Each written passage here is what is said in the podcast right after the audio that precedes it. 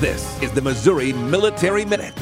I'm Ashley Bird. Fort Leonard Wood has raised its health protections after a positive COVID 19 case in Pulaski County, not from or on the fort.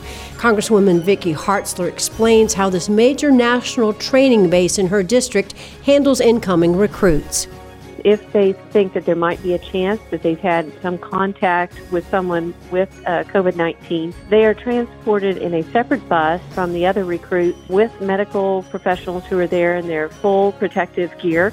They are immediately taken to an assessment point. Uh, a building has been stood up where they are further screened by medical professionals, and then based on that assessment, uh, they're put in an area separate from the other uh, recruits, and they've stood up a whole barracks that could be used for quarantine.